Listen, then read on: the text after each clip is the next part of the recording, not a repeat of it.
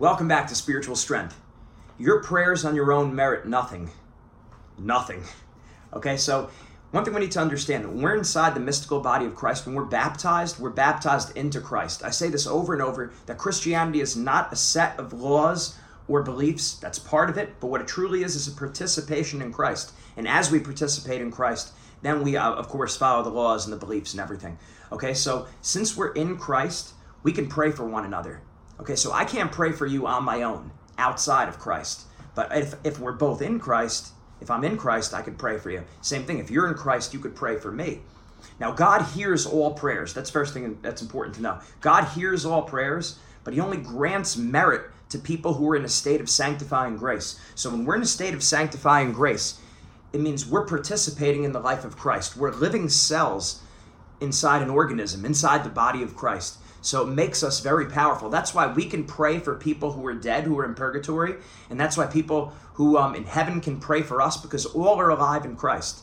Right? We hear that in the Bible. All are alive in Christ, and He's not a God of the dead; He's a God of the living. So everyone's alive in Christ, whether we're on this earth or we're into the next. Right? We're in purgatory. We're in heaven. So our prayers have merit.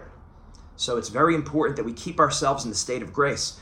Now, an important question: Do we merit any any any grace? Do our prayers have any merit if we're not in the state of grace? And the answer is no. Okay, so if we're if we commit a mortal sin, we are not in the state of grace. So so God can hear our prayers, but He doesn't grant merit to those prayers because we're no longer participating in the life of Christ. By mortal sin, what we're doing, whether knowingly or, or not, well, we, it is knowingly, but we're saying no to God. We're, de- we're denying him. We're betraying him. We're crucifying him again when we commit a mortal sin. We're saying through our actions that we want no part of you, Lord. We want to do things our way. So it's very important we stay in the state of grace. Now, the question arises if we, after we go to confession, do we gain the merit that we might have gotten during the period of time where we were in the state of mortal sin? And the answer is no. Okay, so we have to stay in the state of grace because if we're not in the state of grace, our prayers gain no merit. Now, it's the teaching of the church that when you're in the state of mortal sin, when you commit a mortal sin, all the merit you've you've racked up during the course of your life is now gone. All that merit is gone. And then once you go to confession, then that grace is restored. That merit is restored again. But the merit is gone for the time being until you get yourself into a state of grace. So it's very important being in a state of grace because that means we're participating in the life of Christ. By ourselves, we're nothing. With Christ, we have everything.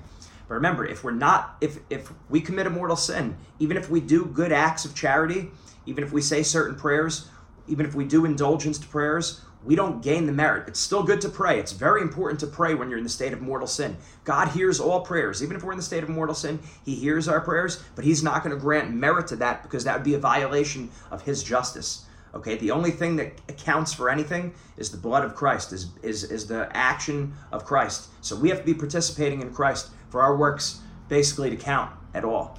Okay, so it's a very important point. Stay in the state of sanctifying grace.